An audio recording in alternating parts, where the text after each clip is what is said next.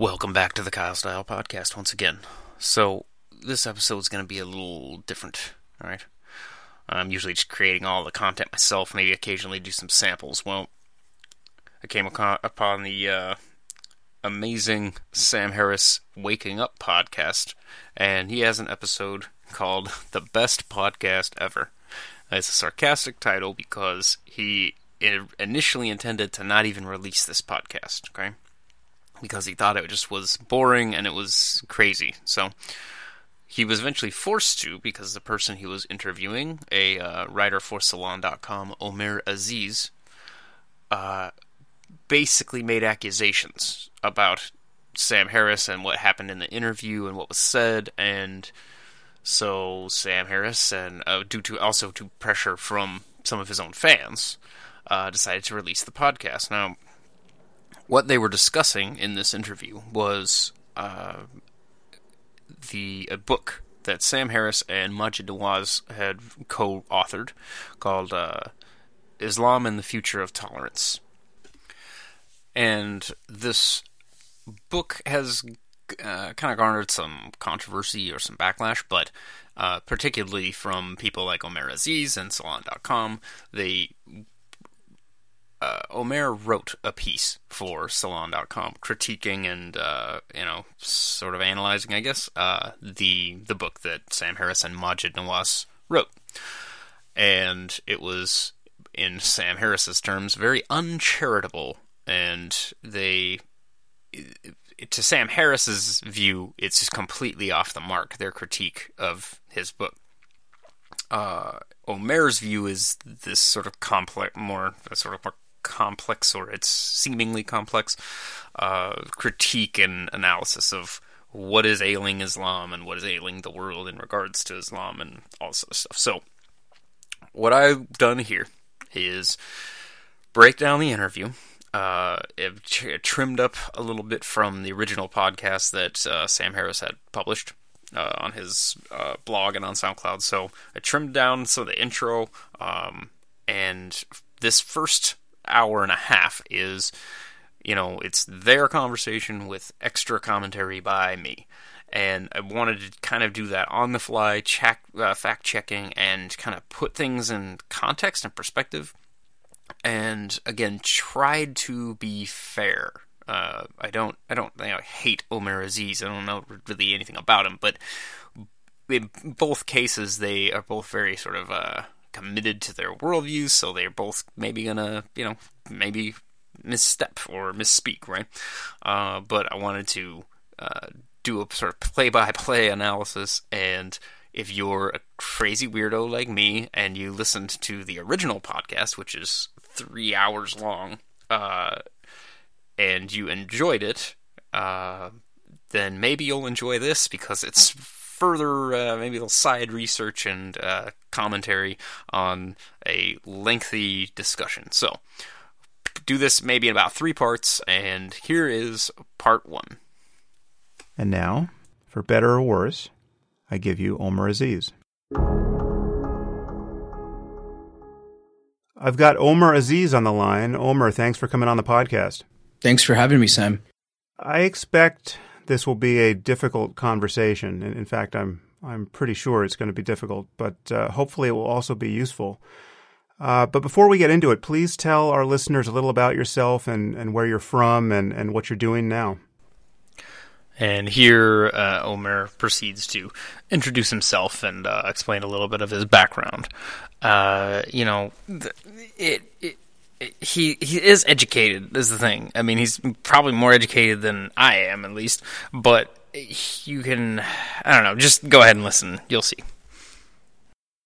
Sure. Um, well, first of all, thanks for having me on. I'm looking forward to exploring our areas of disagreement and potentially of uh, of agreement. Um, it becomes clear pretty early on that uh, he doesn't really have any intention of the sort, but uh, we'll get to it.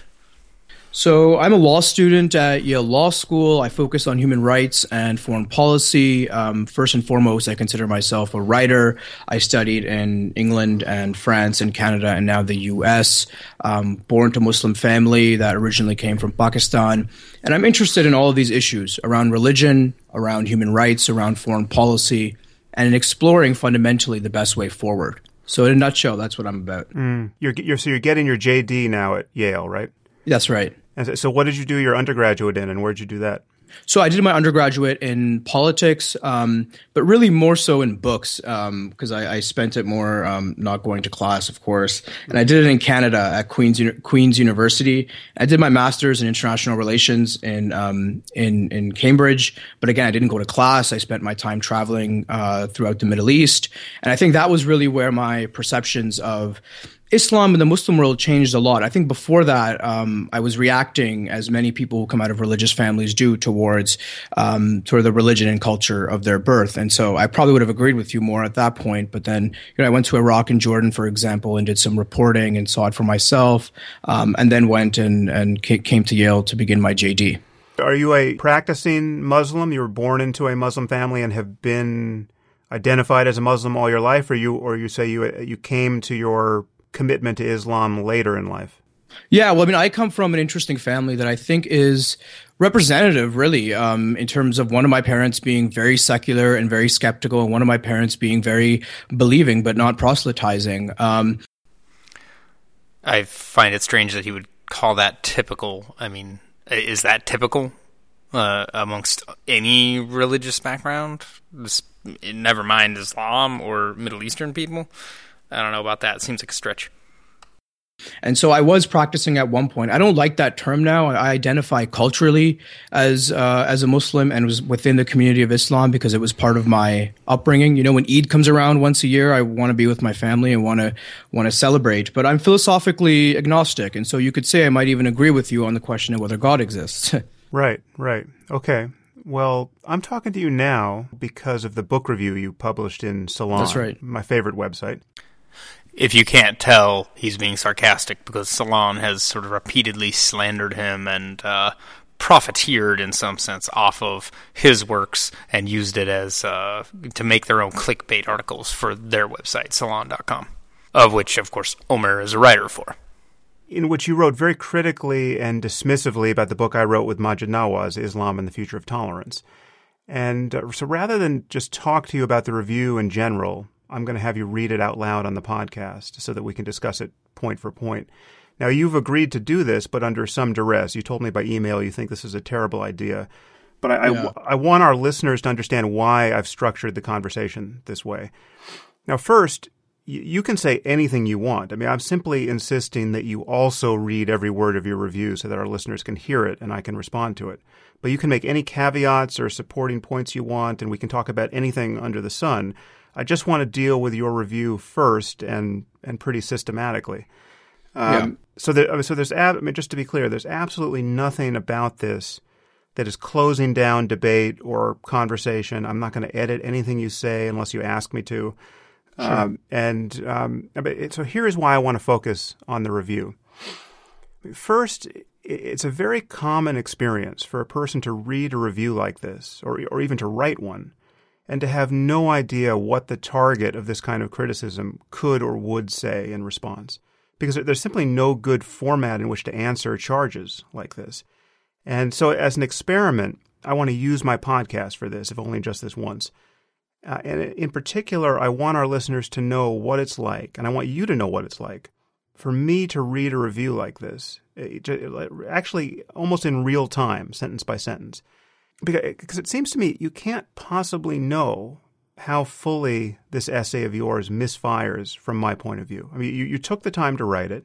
Mm-hmm. Presumably, you think your statements are clear and accurate and that you've built a very damning case against me and Maajid, in particular me.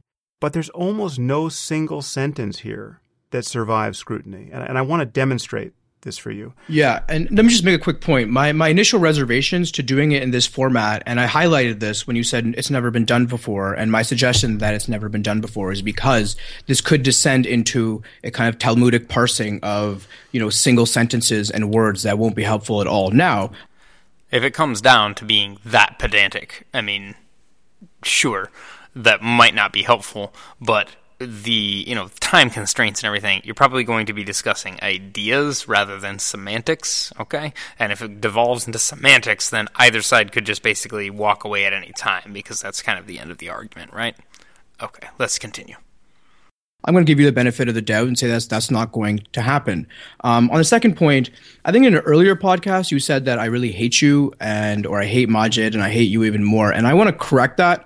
I don't hate you and I don't hate Maajid. I find some of your ideas to be repugnant, and I was resp- responding to those. I didn't call you a racist. I didn't call you a bigot at all. I didn't call you any names. I, I'm merely contending and responding to the ideas that I read in your book, and so that was my my intention, at least as you'll see as we go on, I think that he's responding to straw men, right? Uh, straw men caricatures of Sam Harris's arguments and his own, out of his own sort of reactionary attitude and defensiveness about Islam and maybe uh, the Western powers versus the Middle East, that kind of thing. It's it's not always even handed, right?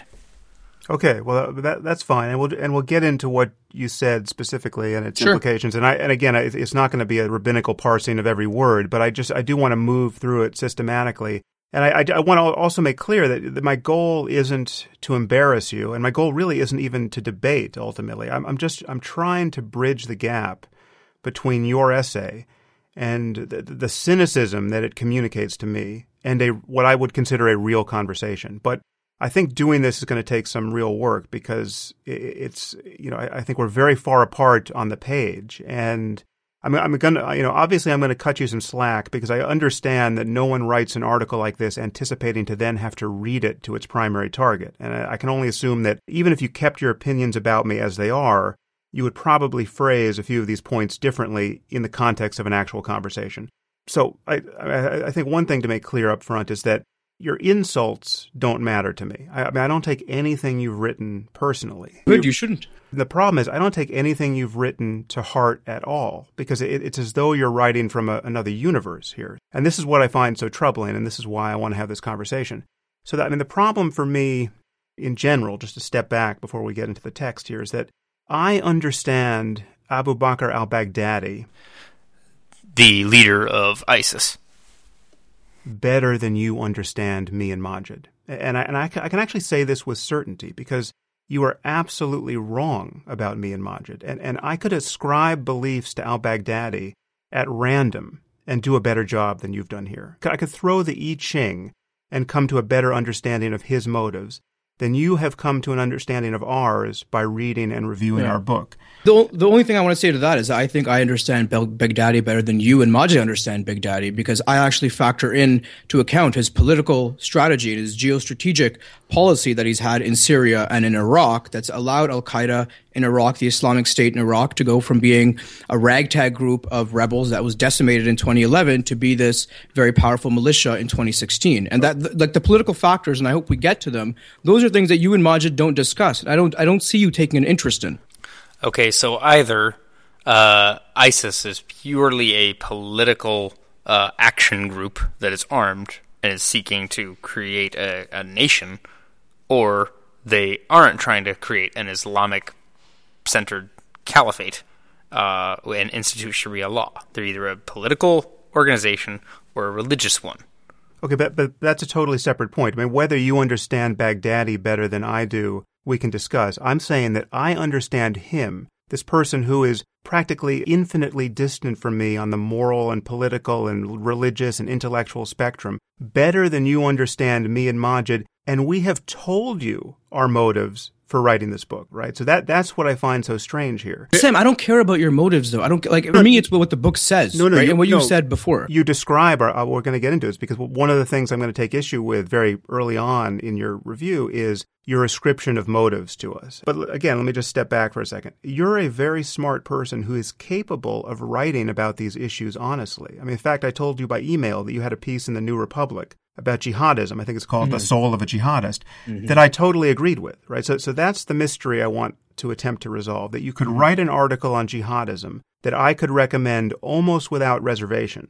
And yet you could review my dialogue with Maajid so uncharitably that I can honestly say, from my point of view, that you communicated nothing but your own confusion and prejudice. Okay, so so my goal here, again, just to be clear, is I want to bridge that gap, uh, essentially between your two articles. Mm-hmm. Um, but I th- I really think it's not going to be easy because, from my point of view, almost no sentence in your review does what you think it does. That's where we're starting. And I think the only other thing I want to say before we before you start reading your review is that our listeners should know that I've sent you a version of it where I've marked a few I've marked many places where I think there's something for us to talk about. And I did this because given the the time lag on Skype, I didn't want to continually be talking over you as you began reading a new sentence or paragraph. So you have the complete text of your review marked by me and you'll just read sections and then we'll pause and then begin speaking about relevant points.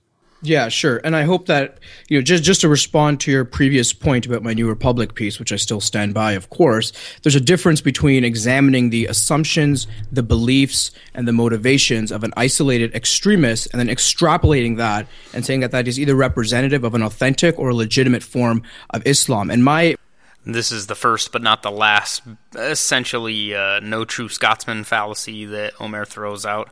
Uh, who cares whether anyone else thinks it's legitimate? They think it's legitimate and genuine and authentic, whatever that means.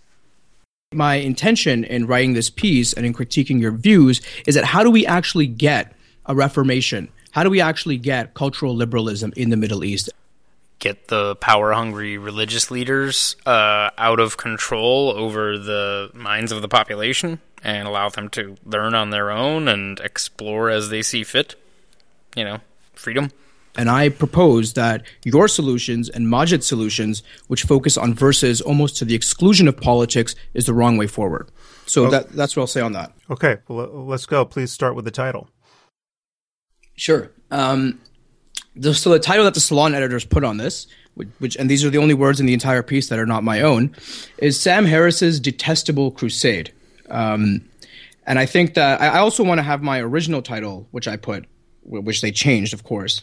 It, it was originally called The Poverty of the Intellectuals, Sam Harris, Maajid Nawaz, and the Illusion of Tolerance. And look, I wouldn't use a, a phrase like detestable crusade because to me that's clickbait nonsense. And that's what all editors from time immemorial have done. And so you can, you know, you can rebut that and we probably agree that that's not a helpful title. But okay. I stand by my own in saying that the ideas in here in this in this tract were very often impoverished. Yes.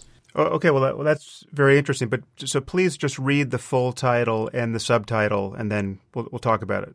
Yeah, sure. Just give me a uh, here. So this this the full title was Sam Harris's Detestable Crusade how his latest anti-Islam tract reveals his, the bankruptcy of his ideas. And the subtitle was Harris's haughty ignorance and chauvinism are on full display in his new book, A Dialogue with a Former Radical by Omer Aziz. Right. So there he basically admitted that it's a clickbaity and uh, provoc- purely provocative title that uh, doesn't necessarily represent the work he actually did, you know, because it's Salon. Okay, so so it's interesting to as I expected, you didn't write this title, and you're not actually happy with it. Which so now you are, I think, the third writer from Salon who I've communicated with. One of them is another Muslim who's just as critical of me as you are, who felt the need to apologize for the title that Salon put on their. No, no, I, I don't apologize. I don't apologize because it's completely okay, although he already admitted that he didn't support the title that the editors put on it. It's completely legitimate to catch criticism from the subject of the article, uh, you know, about the title, and you can admit to them and apologize for it without necessarily taking responsibility for it this is not my, these are not my words. They're no, not no, my I, article, but what, this happens with uh, you've written before for for public uh, magazines as well, and you're well aware that editors choose the titles. I'm not saying you're apologizing for yourself, but it's not a title that you stand behind. Let me just point out, in case this blew by people too quickly. You know, as with almost every other Salon article about me, there isn't even a pretense of journalistic objectivity here. I mean, there's there's clearly an editorial policy there to make me look as bad as possible. And here the reader is told, just straight out told, that my work is detestable, my ideas are bankrupt, that I am haughty, ignorant, and chauvinistic. And, and I pointed this out in my last interview with Salon. This, this is the behavior of a tabloid. I mean, no real magazine or newspaper does this. But in any case, just, just get into the article. Yeah, sure. So let's start. There are few get rich quick schemes left in modern publishing, but one that persists could be called Project Islamic Reformation. Writing a book that fits in this category is actually quite easy. First, label yourself a reformist. Never mind the congratulatory self coronation the tag implies. It is necessary to segregate oneself from all the non reformists out there.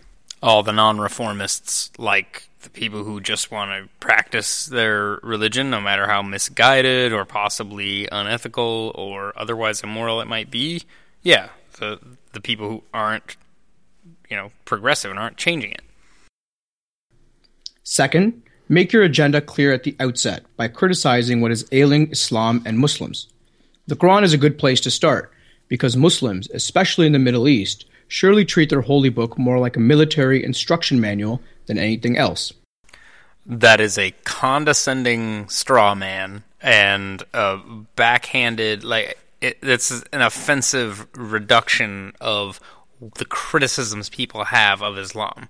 It's not just that there are jihadists and that there's violence, it's that their views are contrary to liberal democracies that have made progress as far as women's rights, etc., etc. Third, propose a few solutions. Lest you be accused of nuance, the more vague and generic these are, the better. How specific do you want them to be? To start naming specific passages from the Quran that need to be taken out, or specific teachers who need to be rescinded, or otherwise, like, defrocked? What are you talking about? Fourth, soak up the inevitable inevitable publicity that awaits, and with it, your hard-earned cash. Voila, Sam. Right, because you're gonna reap immense rewards and fame from a book about Islam. Like, who's actually gonna read that? Foreign policy nerds or something? Can you name another famous book about reforming Islam? Okay, so you actually believe that writing a short book like this about reforming Islam for Harvard University Press knowing next to nothing about publishing, I had to look this up. So this is interesting. One of the only points on the Wikipedia page for Harvard University Press says that a 2011 study of the books published by Harvard University Press during the 2000 to 2010 period and connected to political ideology found that out of 494, only eight had an outlook that was conspicuously either classical liberal or conservative. So think about that. That means that most of their publications are uh, progressive, uh, left wing, possibly socialist, whatever. Um, you know, they're not classically liberal or conservative. Vast majority. So it's interesting that they would even publish Harris and Maajid Nawaz, and specifically publish something that is contrary to um, Middle Eastern religion, specifically is an extremely lucrative thing to do. I mean, if if you do, I need to educate you about the reality of publishing.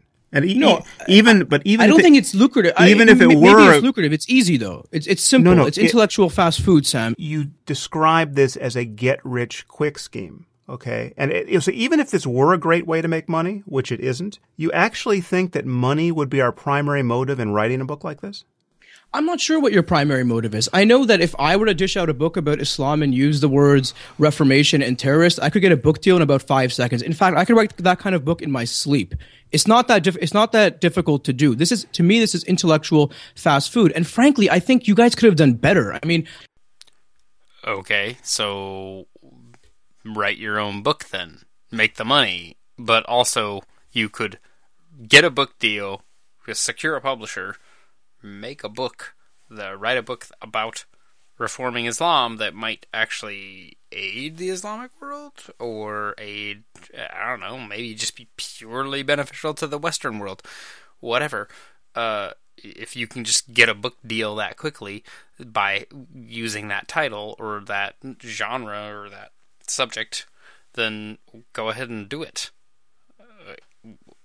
why is Sam Harris the focus of your criticism when they're trying to do it? Uh, Sam Harris and Maajid Nawaz. Like, why is that the problem?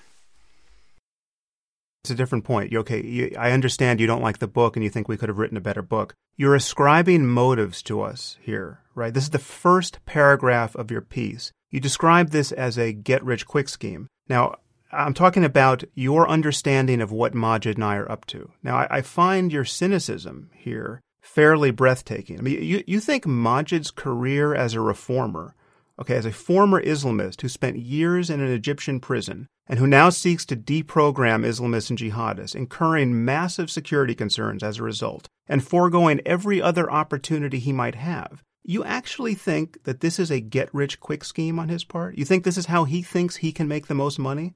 Look, I, I tell you that there's there's been a litany of books that have been published very recently. They're not scholarly tracts that repeat the same slogans over and over again. They're short pamphlets, and yes, I mean maybe it's not get rich quick, but it's get rich soon. At least you build a platform on it.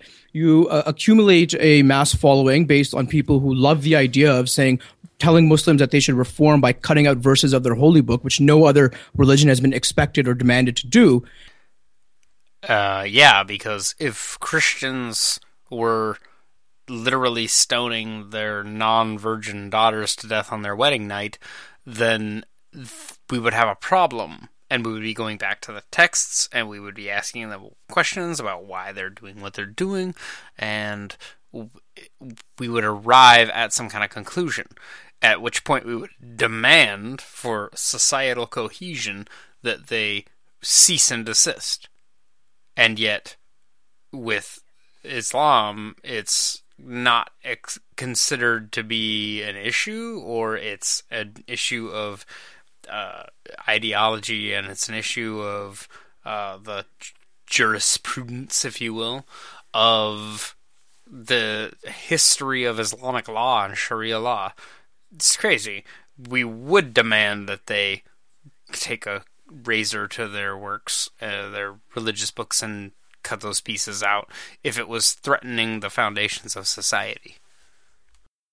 And yes, I mean, I don't think it's a serious serious intellectual exercise. Okay. And again, and again, Omer, it's a different point. We can talk about whether it's a serious intellectual exercise, but do you think it's difficult to call for a reform of Islam in America today? Do you uh, actually think yeah, it's difficult? Does it threaten your security? Absolutely. We will get into this. This is why we one of the major be... parties of the democracy are calling for have been calling for this in very fascistic tones. I don't think it's an intellectually brave thing to do. I'm sorry possibly criticizing Islam might not be a uh, socially or intellectually brave thing to do.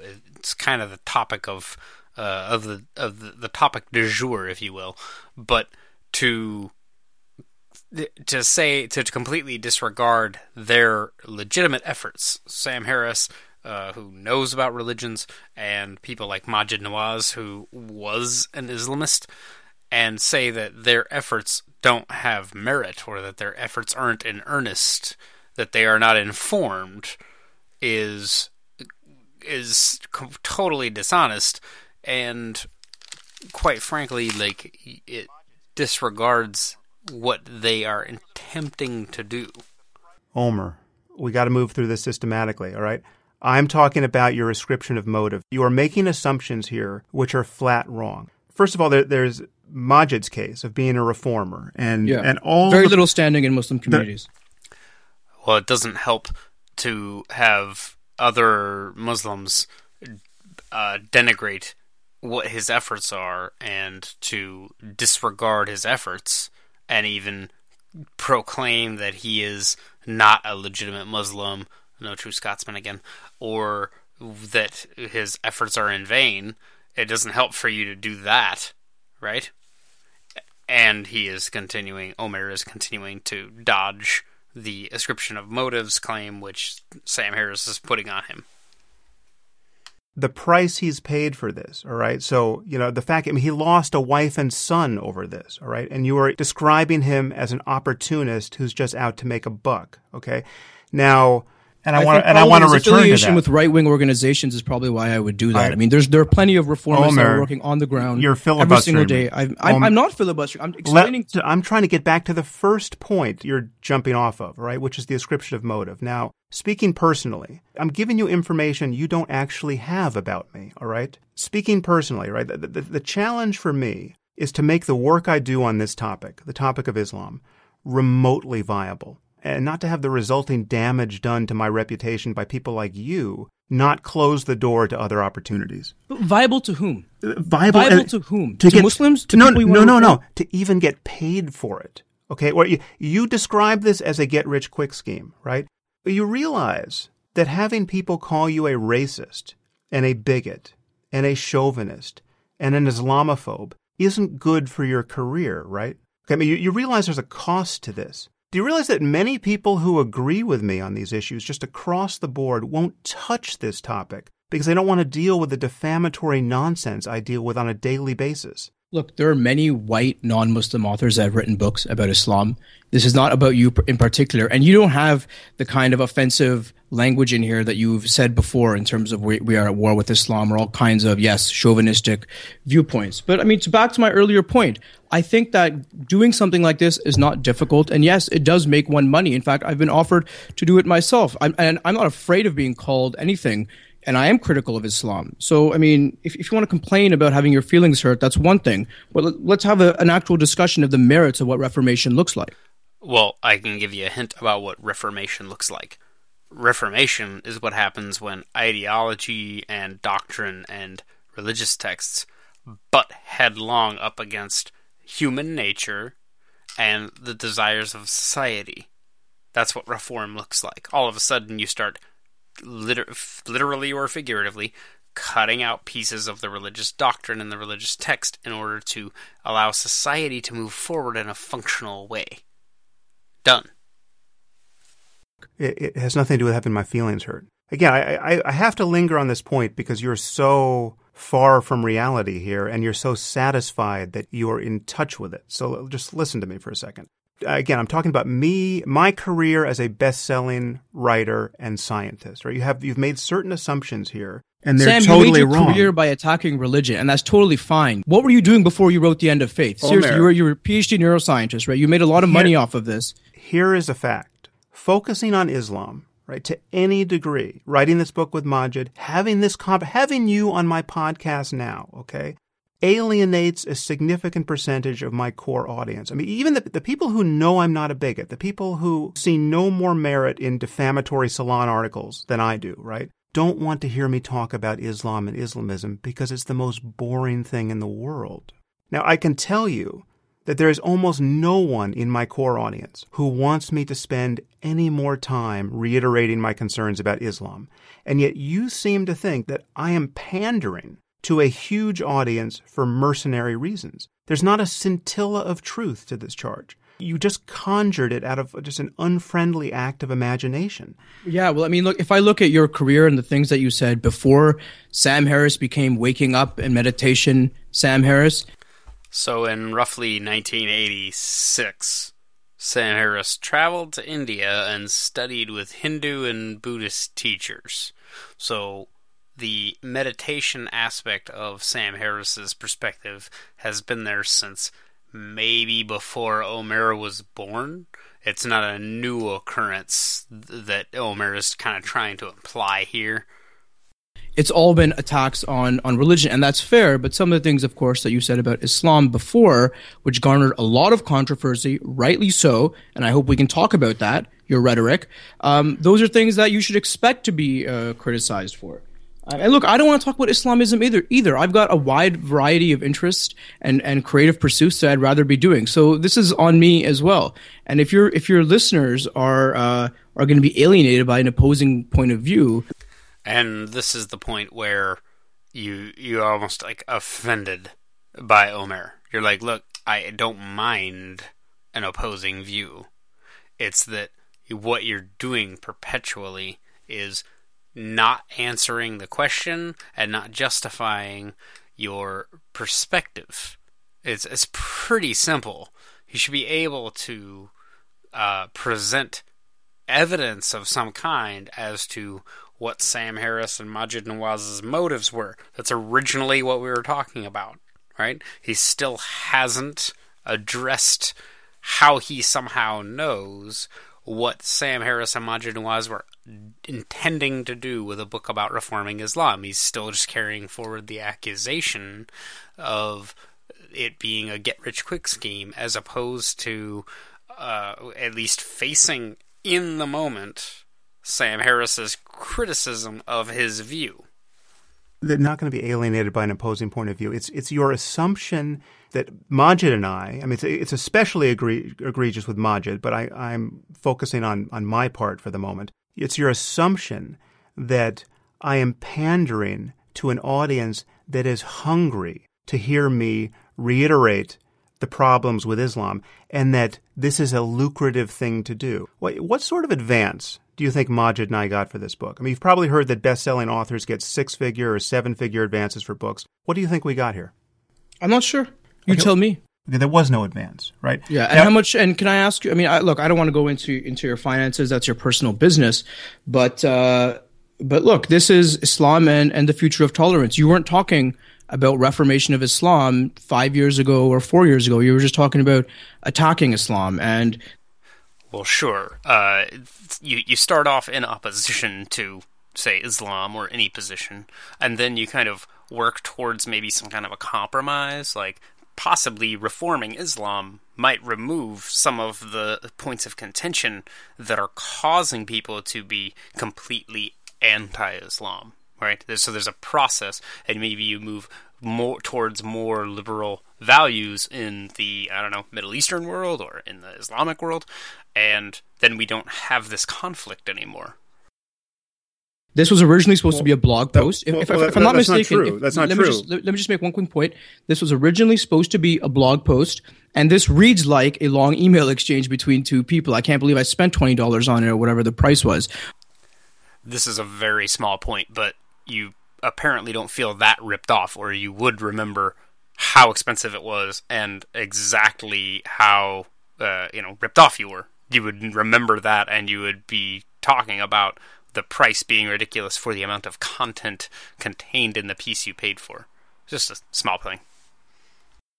But um, and Maajid proposed that it be a book, and I think part of the reason for that, it's fair to assume, is that you would have made more money by publishing it as a book than you would have by publishing it freely on your blog. I paid people pay a premium to read something that should not be that that should not have a premium price attached to it. This is my point here. So, in Omer's opinion, it's not worth the money. However, uh, what is it? Harvard University Press did deem it worthy to publish and charge for it. So, uh, who's right?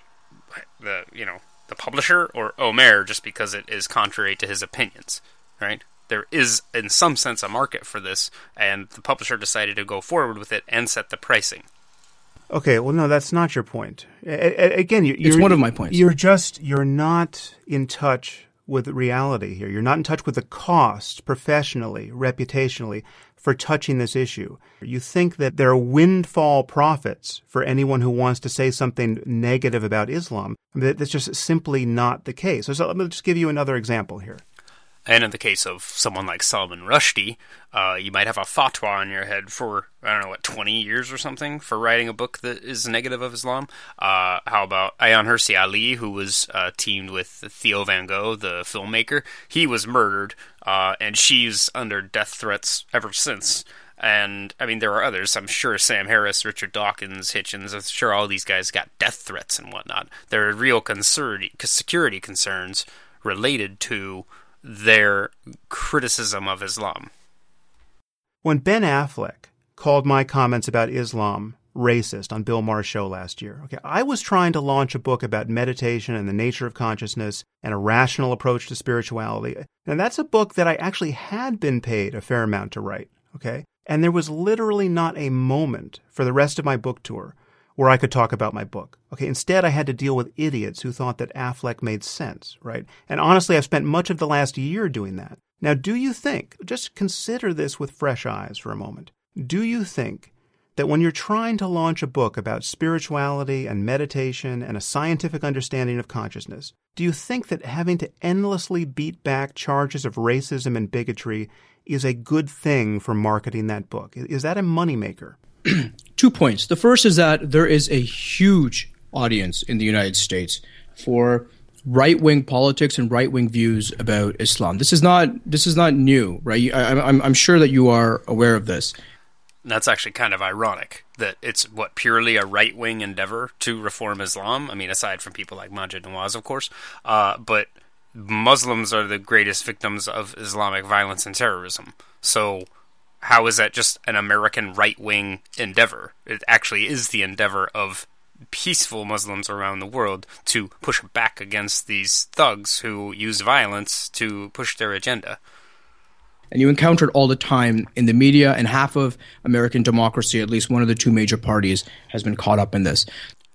Okay, aside from him still not really addressing the point Sam is trying to make for the last uh, 40 minutes about the, the intentions and everything, this is kind of a point in that the Republican Party, I'm assuming, is what he's uh, alluding to there, have been in bed with the Christian evangelicals for a long time, and so there is at least concern amongst the that constituency about that, which they would then address their political leaders about.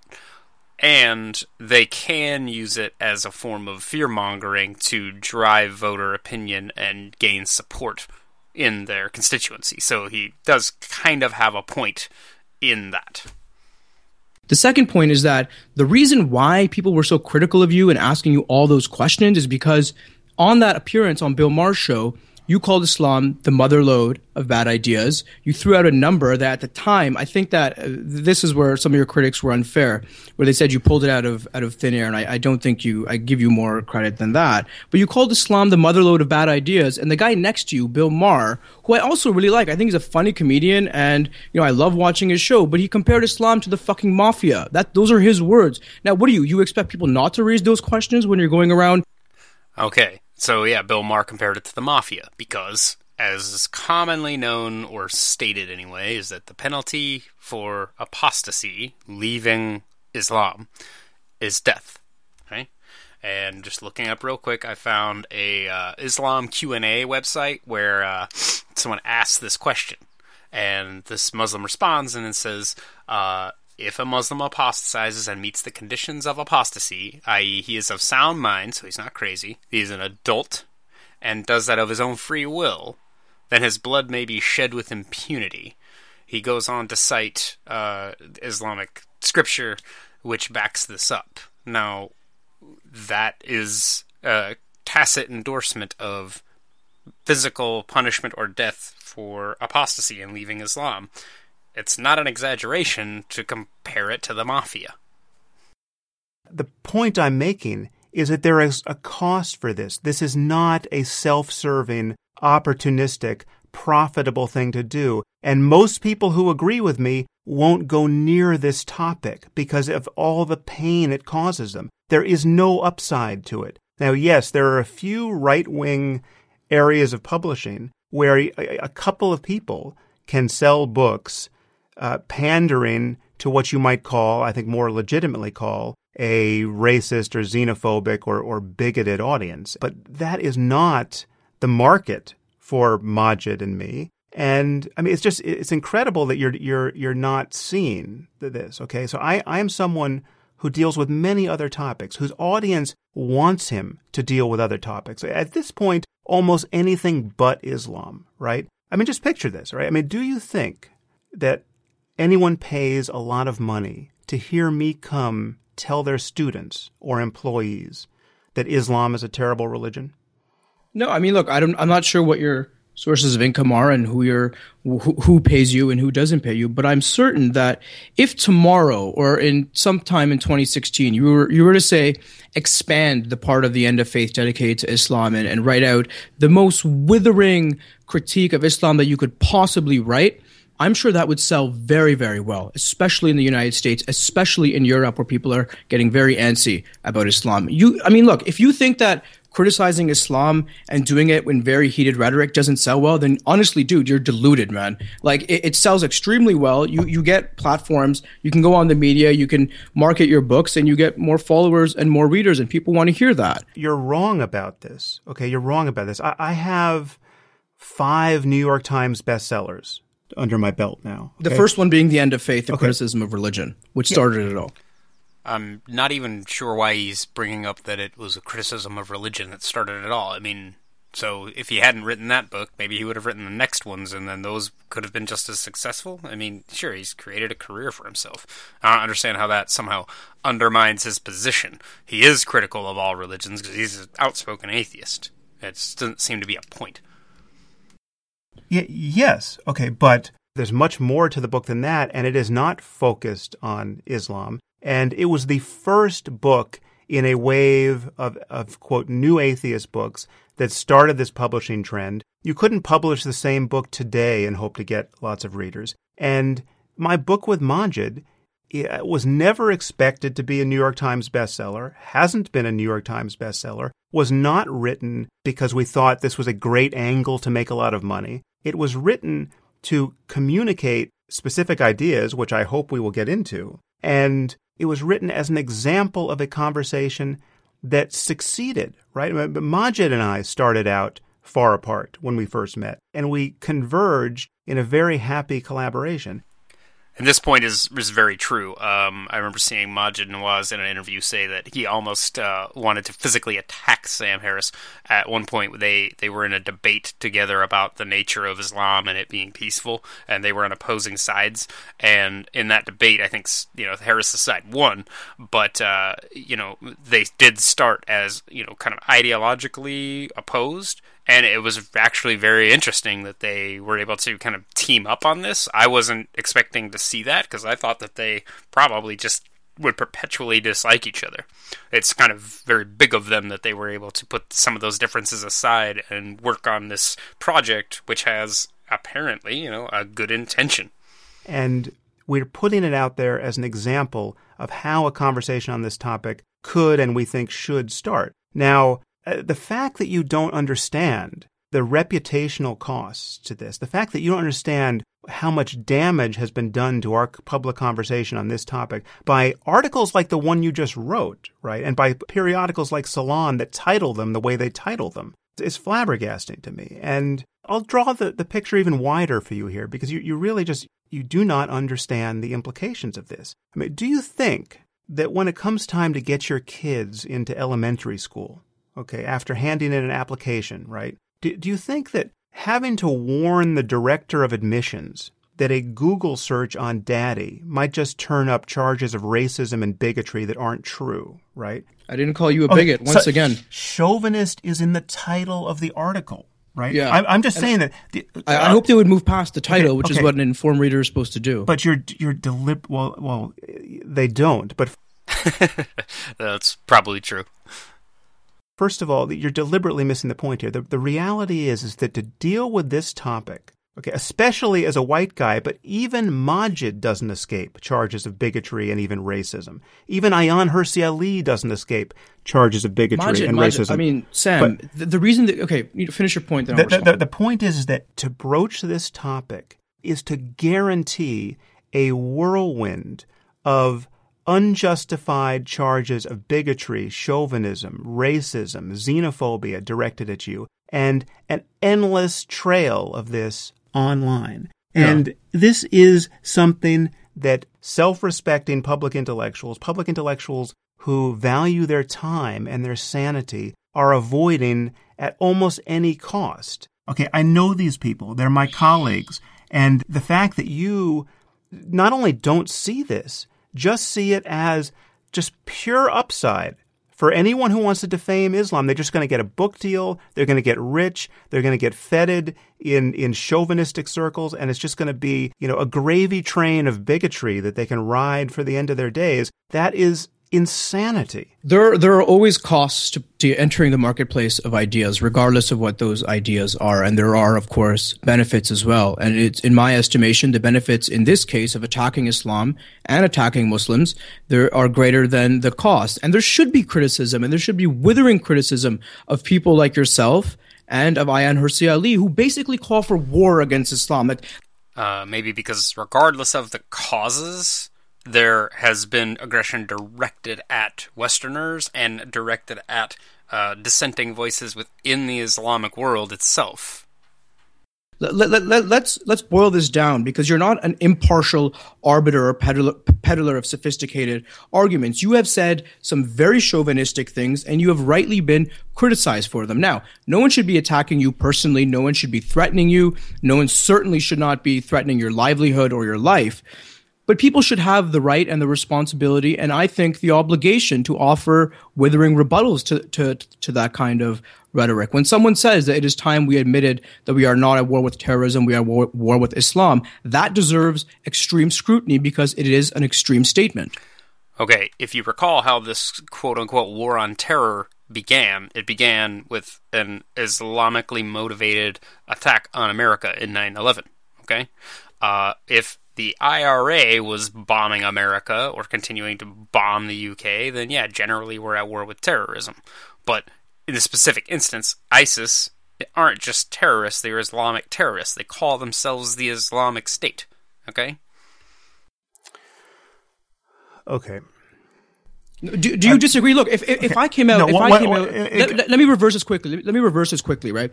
I think Israel has a right to exist, and I think that its occupation in the West Bank is illegal, and ultimately there's going to be a two-state solution. Now, as a brown-skinned Muslim named person, I am aware that if I came out and said, you know, we are at war with Judaism or with the Jewish people Omer. or with Zionism, what do you think the response would be? Yes, you should be required to qualify such a statement or a position, but Sam Harris kind of repeatedly has in various venues, and like the the thing is, is that this still is still sliding away from uh, actually addressing what Sam Harris has repeatedly referred to as like the ascription of motives. Uh, he still hasn't uh, expressed or explained how he knows that their intentions were purely capitalistic and greedy. I, ju- I just don't understand. I don't understand how you're you're missing this point. Okay, so we can talk about all of that. All right, I am still stuck on this get rich quick scheme, this attribution of motive, this picture you have of everything everything in the Okay, marketplace how much money did you make off the book? How much money did you make off the book? I mean, since, since, since you claim that uh, all, there's only costs associated with targeting Islam, Okay, what's what's interesting? Okay, so here the, here's a, nice question. how many right? Twitter followers have you gotten since? These are all things that accumulate on your platform. Okay, n- n- nice question. So, since we didn't get an advance for the book, right? Then it's all about royalties now. We should it should just be we I should be very concerned about book sales. How many times do you think I've checked with the publisher to see how many books we've sold? I, I, I don't know, Sam. I don't know. You- you. you- that's right. You don't know. Zero. Zero is, is the number you're looking for there. So, So you is- made zero dollars off of no, Islam I, I'm no, I'm sure we've sold some books. I have no idea how many we've So, sold. so And this I- was a and I- blog post that was that turned into a book. So you went from zero dollars to X. Yes, because I mean there are there are Bigfoot, Sasquatch focused erotic fiction novels that are sold on Amazon. So yes, anything you write and you are selling it, someone buys even one copy, you make money.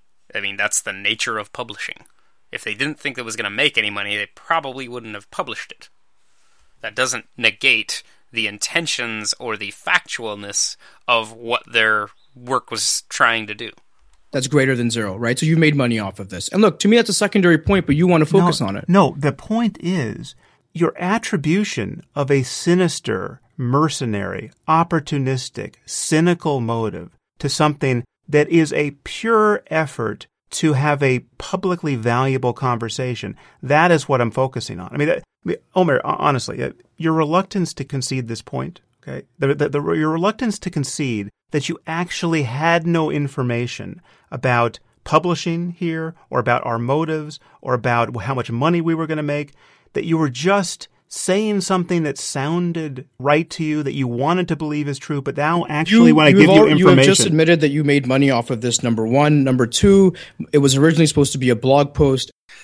I was unaware that you could basically just copy and paste something you were going to post on a blog uh, and send it to a publisher and they would print it as a book. Is that really how it works? I, I don't think that that's how it works.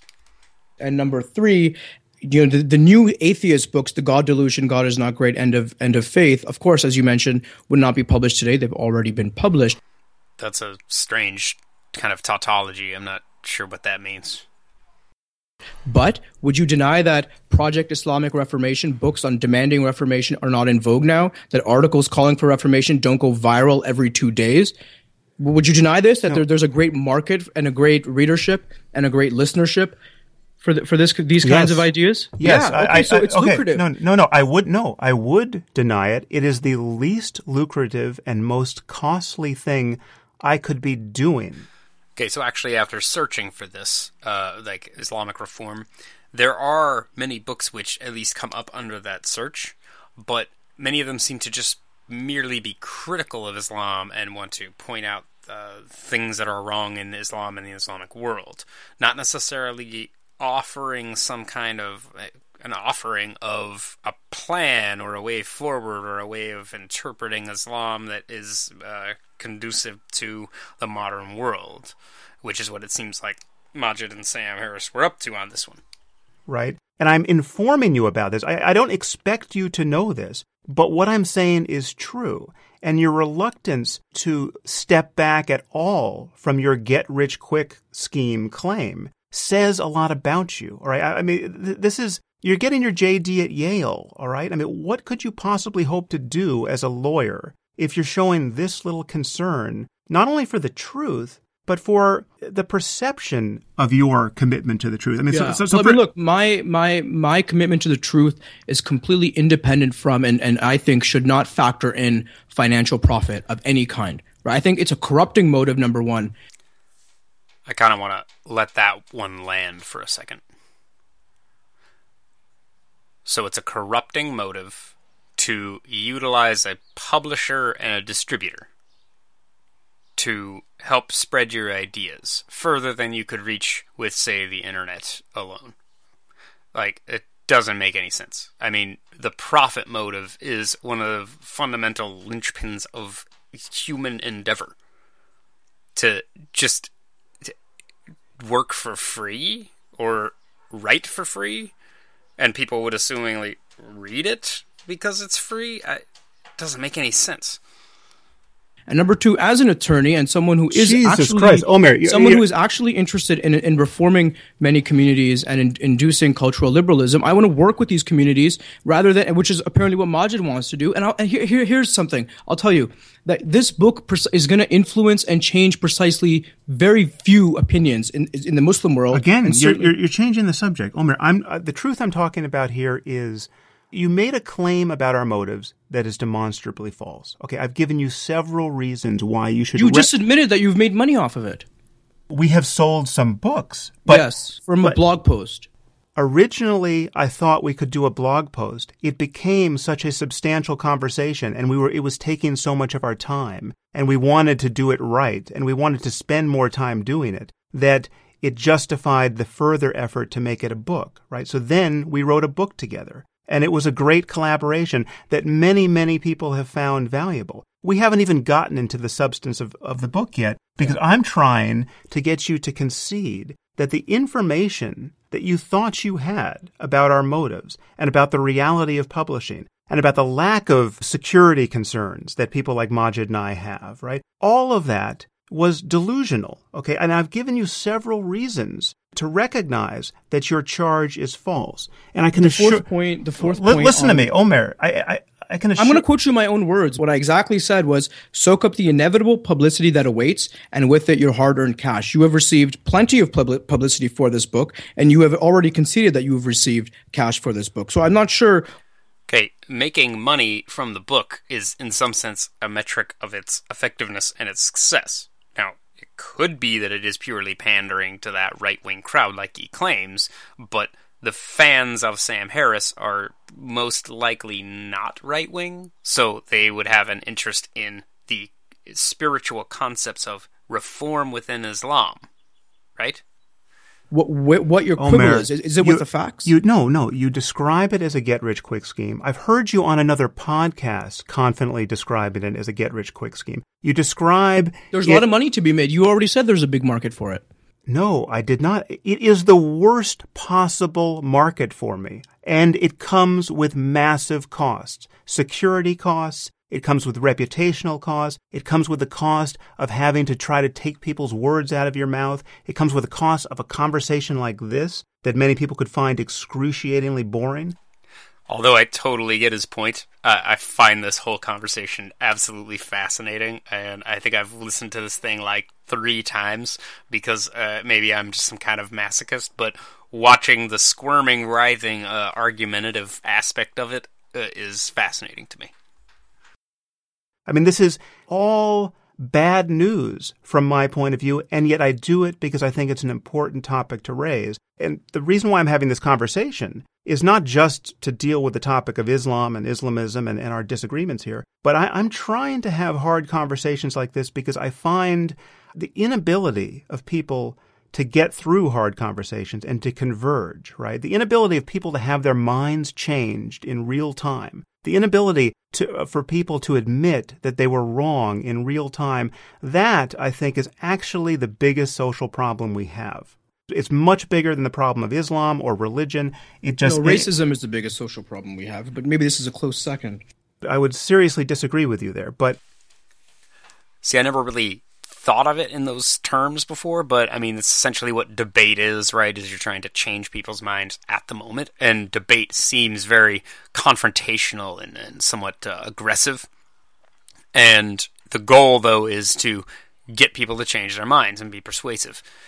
Now, I would agree, actually, that yeah, people get entrenched, especially about maybe religious topics, uh, moral topics, things of ethics, politics, uh, you know, government even economics, and they refuse to change their minds and they tend to just resort to more vitriol or more uh, you know uh, you know they resort to fallacies and ad hominems and uh, evasion and everything to just avoid having to really address what is being said and to uh, avoid the, the the controversy or to avoid the conflict and Omer implies that, or tries to slip in there, that racism is the biggest social problem. Well, how would you change a racist's mind?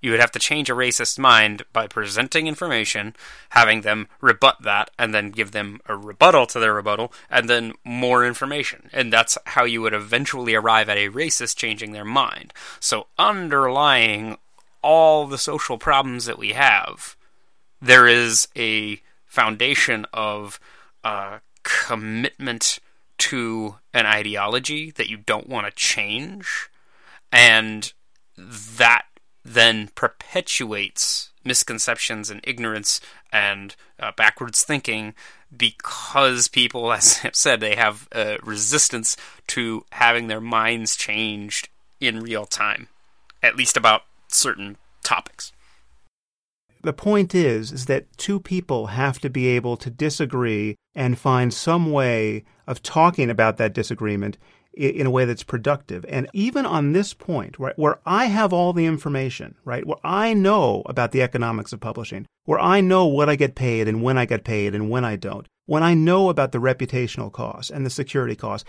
and you know none of these things, you still won't back off an inch.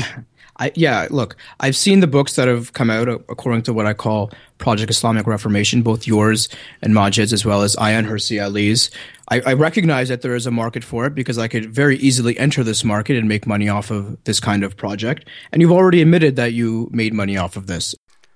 Again, as if making money from your work is somehow inherently bad, right? He's taking the profit motive aspect of writing and publishing and turning that into the sole intention of it, as though there is no other intention behind writing uh, other than to make money. And so, look, to me, this is a secondary point. But if you cannot concede the fact or admit that there is money to be made and readers to be had by criticizing and denouncing Islam or calling for an Islamic reformation, then I don't think we live in the same world. I mean, it's so clearly. My, it, my point, Omer, is not that there's no money to be made. My point is that this is the least good way for me to attempt to make money. And there, Maajid could make much more money doing something else. Ayaan Hirsi Ali could make much more money doing something else. We'll, we'll get to those because later in your article you make charges against them that I want to address. But here, we're, we're still on the first paragraph here, right?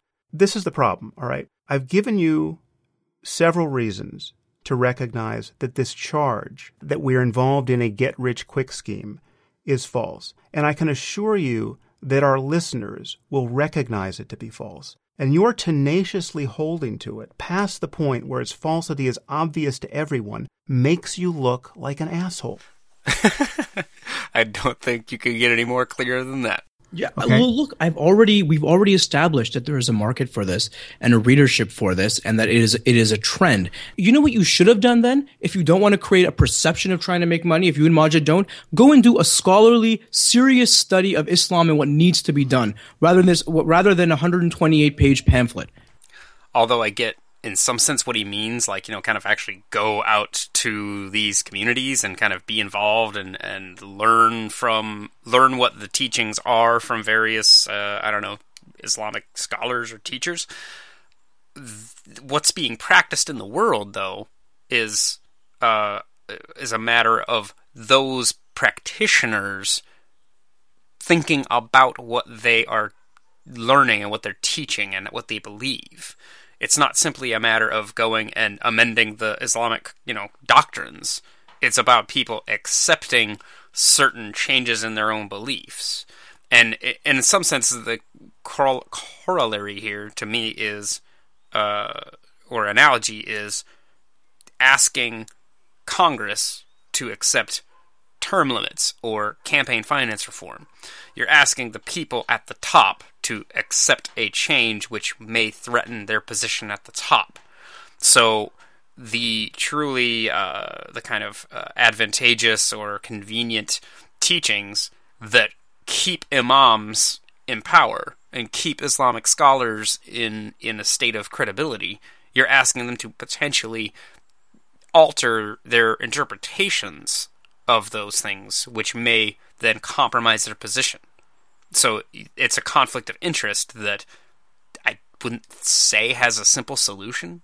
And the solution isn't to appeal to these uh, sort of this hierarchy of people who are going to look out for their own self interests.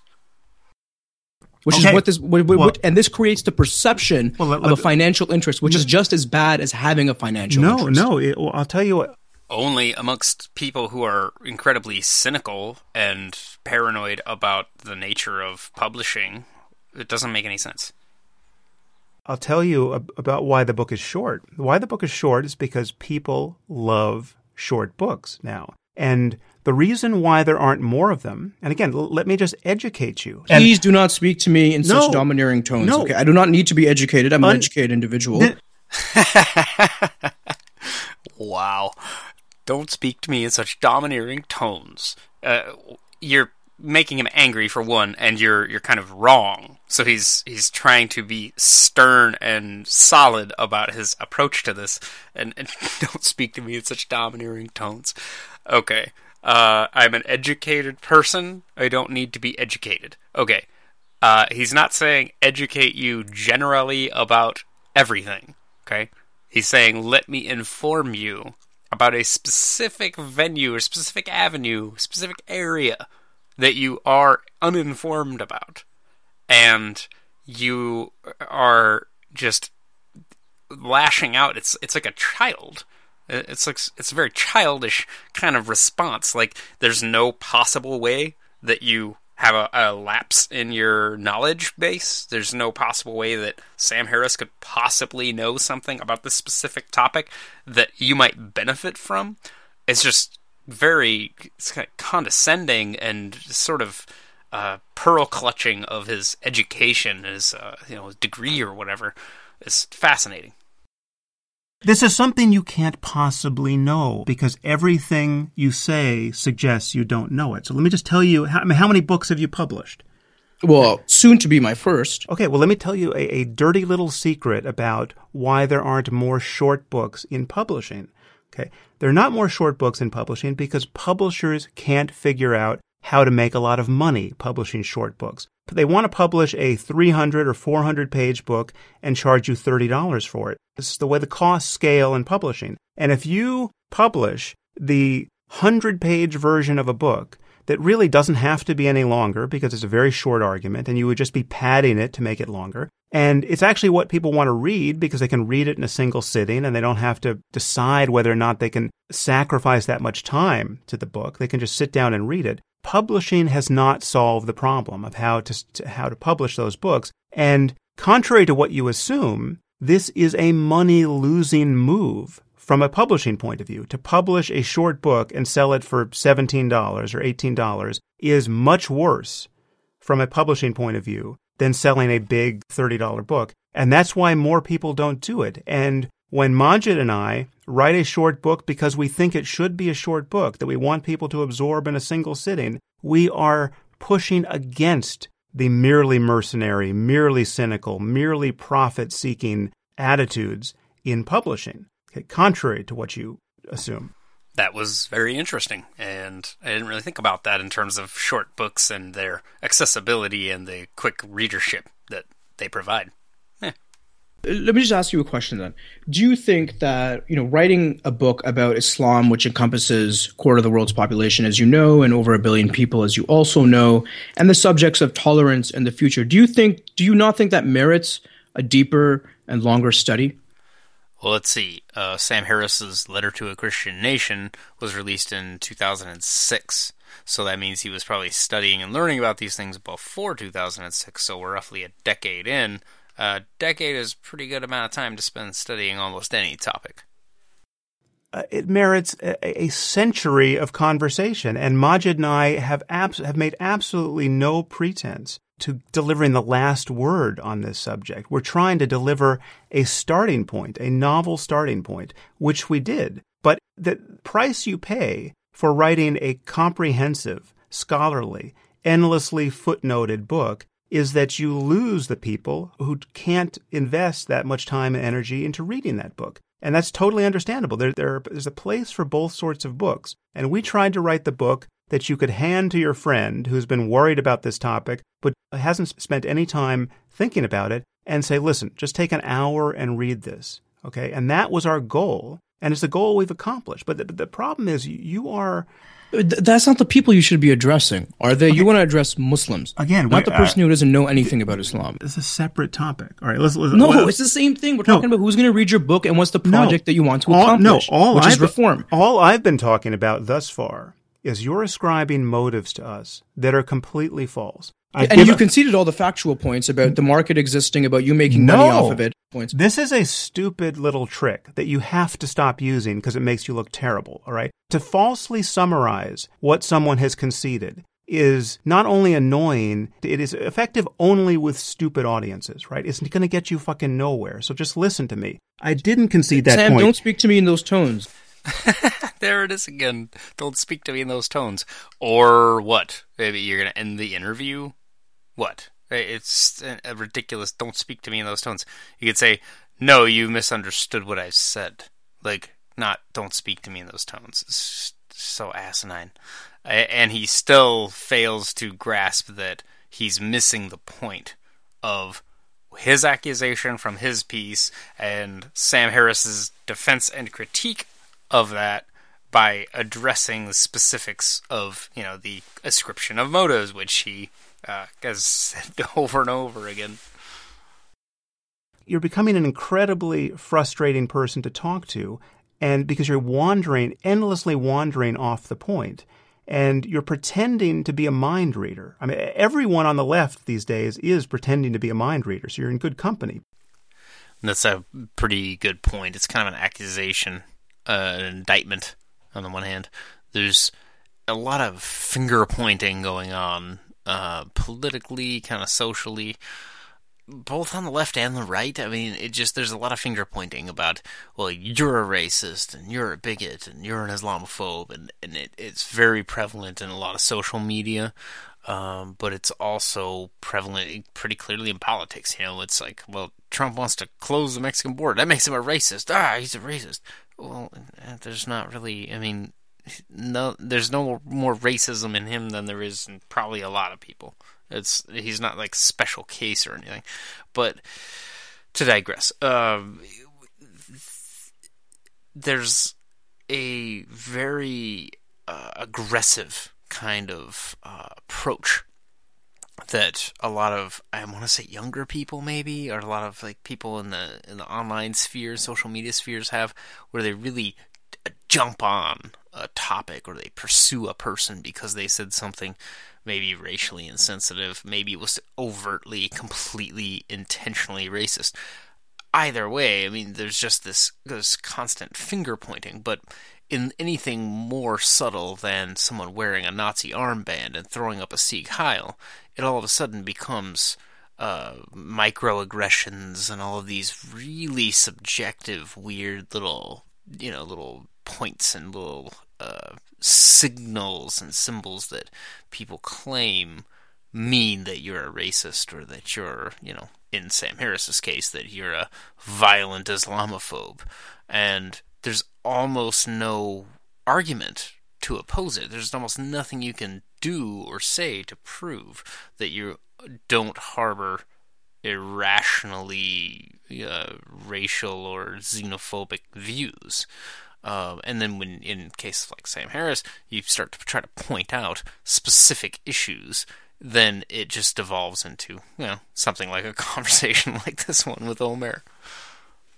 But on the right as well, on, on the right as well, who thinks who think Muslims are bloodlusting, violent jihadists, all of them. Well, no, even the the the, the worst people on the right for with whom I have no connection aren't saying that, but I'm certainly not saying that. No one is saying they're all jihadists, and no one is saying they're all bloodlusting. Just, well, I mean, you did say the Muslim world is utterly deranged by its religious tribalism, so that gets very close to it. If you want to read all of that in context, then we can talk about what I actually said. Again, right. again, you're again, religious ecstasy, sectarian hatred, and a triumphalist expectation of world conquest yeah. in a way other religions okay. do not. Is that Islam or again, is that ISIS, or are they the same thing? Again, you're, you're changing the subject. I hope to get into those subjects. I can only aspire to get into those subjects with you. Okay, so I could only aspire to get there. Uh, the, the, the thing he's talking about here, with uh, in terms of everyone on the left claiming to be a mind reader, this goes to some of the stuff that you're seeing about uh, uh, microaggressions and all this other stuff. And this is basically what he's you know saying that uh, Omer has done in his piece, that he's uh, somehow able to read Sam Harris's mind, know that Sam Harris is just a, a Islamophobe and a warmonger, and not see anything else in what he said. Just look right past that, right past all the subtlety, to Sam Harris wants to nuke Muslims, or I guess Sam Harris is also racist. He wants to just nuke brown people.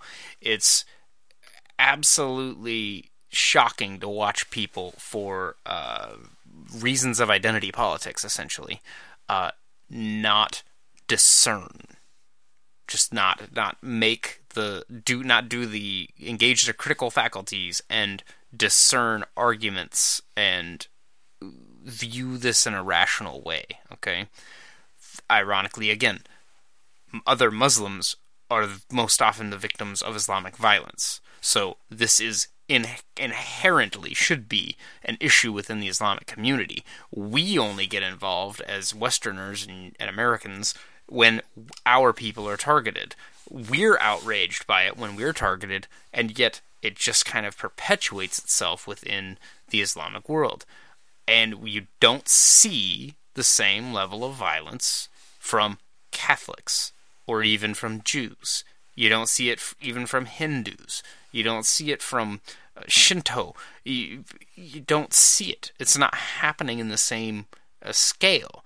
And to get to the root of the cause is part of, I'm assuming Sam Harris and Maajid Nawaz are both trying to get to the root of the cause that's making this happen. At the same time, we have to do actions. We have to do things which will oppose it, and then this becomes a matter of foreign policy and government and all this other stuff and politics and everything. And Omer, as others of his kind of ilk, are doing the equivalent of uh, mentally and ideologically kind of dragging their feet. They're they're dragging this endeavor backwards by obfuscating and confusing and smokescreening this issue by making accusations, which comes back around to the uh, baseless description of motives uh, and the mind reading, which Sam kind of calls him out for. But you're digging in here. This should be the easiest point we discuss, right? The point where you really have no information and I have all the information, right? In terms of what it's like to publish on this topic. But you have Okay, dug in so question, deeply a simple, here. okay, a simple question for you, Sam. Is there money to be made or is there not in publishing a criticism of Islam? There, if you sell a single copy of your book on macrame, there is technically money to be made selling one book on macrame. Fine. That is a point that has absolutely no relevance to our conversation. The point I was making, and I'll continue to make as it comes up here, if Maajid and I were trying to get rich, if we were trying to make money in a way that was as painless as possible and as lucrative as possible, we would not be doing what we're doing. We would be doing anything but what we're doing. Making money in the intellectual sphere, in the publishing world, Yes. it does does involve criticizing Islam, or criticizing Islam is do- one way to do it. It does not, but publishing on other topics does not involve these endless charges of bigotry and racism. It does not involve the security concerns you reap when you deal with this topic. I could write books about Mormonism and never look over my shoulder, never worry about security concerns, never worry about being attacked as a racist or a bigot, and make the same points about religion in general. This is a unique problem to Islam. if I took all your words and we replace Islam with Mormonism, I'm sure that you would get some very strong rebukes from the Mormon community. Nothing analogous to what happens with, with Islam. Yeah, I've known plenty of Mormons, and you know they just are Westerners, and they just don't have the same ire. They just don't have it in their mindset and in their uh, community to launch violence against people for uh, denigrating Mormonism or Joseph Smith or whatever. And yeah, it is not analogous whatsoever. And you can criticize all kinds of other religions and not have to face the same kinds of threats that, say, the Charlie Hebdo cartoonists had to face. But let's let's continue. You, you we we literally Yeah, just went okay. through one paragraph. Yeah, okay, let's continue. So we are at uh let me just turn the page here. The books. Okay, yes. The books that make up Project Islamic Reformation are not works of scholarship or even well crafted popular texts. They are almost exclusively political pamphlets of a very personal nature that often begin as biography and end as self help. Except the self in this case includes a quarter of the world's people, and the help may or may not come at the end of a missile. Ayaan Hirsi Ali, who deserves empathy for her personal ordeals, but not her conclusions, released such a book earlier this year with neat, Manichaean categories delineating good and bad Muslims, as well as the expected checklist of proposed reforms. More tracks will cer- certainly follow because publishers love a good reformist, and the affluent Western audience that consumes these books loves having most of their pre existing beliefs confirmed rather than challenged. Okay. well, Let's talk about this. okay. Again, well, so, so why you you pay lip service to Ayaan deserving some sympathy? Okay, but No, you, no, no, no, no, no. It's not. It's not. I, it's. I would never attack her personally. I think that she went through a tremendous ordeal, and that people who do attack her personally for what she went through or deny the the uh, immense ordeals that she went through are, are lacking in moral empathy. Okay, but you, you still cynically imply that her work as a critic of the of the very ideology that produced this misery for her is purely opportunistic and driven by a desire to make money. I mean, you you, you realize I think you, you you hit the nail on the head perfectly there when you said that her, the ideology that that uh, put her through this ordeal. Because you and Ayaan Hirsi Ali and other people, what you guys do is you you do not uh, distinguish between a particular political ideology, which is fascistic and totalitarian and Wahhabist and Salafist and very violent, and the doctrine and religion of Islam. Okay, so he's making a claim that uh, Sam Harris and people like Ayaan Hirsi Ali don't have subtlety, that they are sort of glossing over all of his Muslims as being violent jihadists. Uh, bigots and far right people might make that assertion. Uh, I think that people like Sam Harris are a little more nuanced than that. Uh, he almost had a point, though, in saying that, in sort of claiming that that it's people like Sam Harris would lack subtlety. Now the thing is, is that if you're an atheist like Sam Harris is, like I don't know, I am, uh, like many of his fans are, yeah, you do kind of lump it all together. Although, if there was some militant branch of the Catholic Church that was going out and committing violence, and yet you had Catholic neighbors who just go to church and then go work at the bakery, uh, you know, the rest of the time, yeah, you would discern between the two. And the thing is, is that in some sense, the violent ideologies uh, coming from Islam do claim to be backed up by the texts. ISIS does claim to be a sort of holy state, that they are backed by Quranic doctrine, and the, they then hold hostage all the other more reasonable people of the world. Now, you cannot take from them that they feel or claim that they are backed by Islam. They are saying that that is so, and that is what they believe. But you can see that there's a power dynamic between those really motivated people to uh, that are motivated to commit violence in the name of jihad and, and Islam, and the people who are their victims the people of, of that are living in the ISIS controlled areas just want to be left alone. They just want to live their lives, but they are being in, constantly intervened with by these, you know, ISIS maniacs.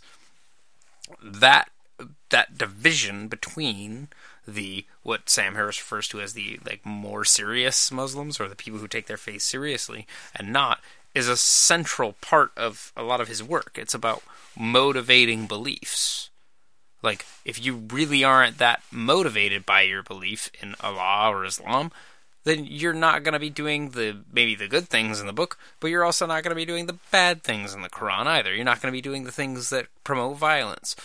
This is pretty simple, and it's it's sort of it's another example, I think, of Omer being condescending to the knowledge and information that people like Sam Harrison, maybe Maajid Nawaz, have.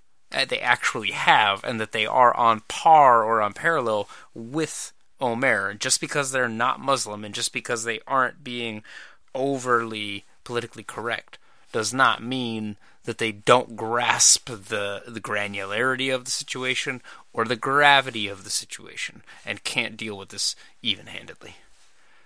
Wow, that was a pretty good little aside. And actually, we're gonna stop. Uh, we're at about an hour and 20 minutes. There's a whole lot of information in there. And again, I want to try to break this thing up into maybe slightly more digestible pieces. So uh, we're going to call it quits for here and uh, for now, and then we'll get back to a new episode uh, here in the next few days, maybe week. I'm going to be working at Emerald City Comic Con again this year. So it's going to be a busy week. So Kyle Style Podcast. Uh, check out the GoFundMe. Uh, throw me, hit me up on Twitter. Uh, you know, let me know if you hate this, like this, uh, despise me, despise Sam Harris, despise Omer Aziz. Just you know, let me know what you think, and I'll see you on the next one.